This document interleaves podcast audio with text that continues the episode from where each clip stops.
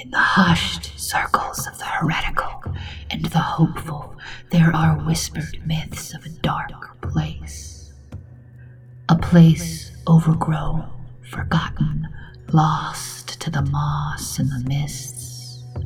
A coppery, putrid decay clings and coils like malodorous vines to the ancient stones and rotted wood of these ruins.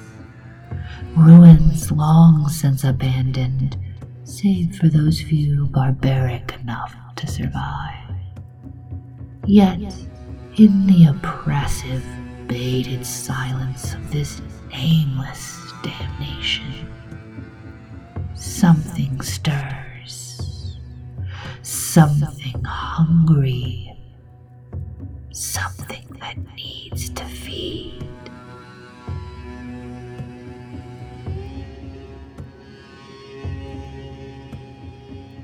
Welcome to Apocrypha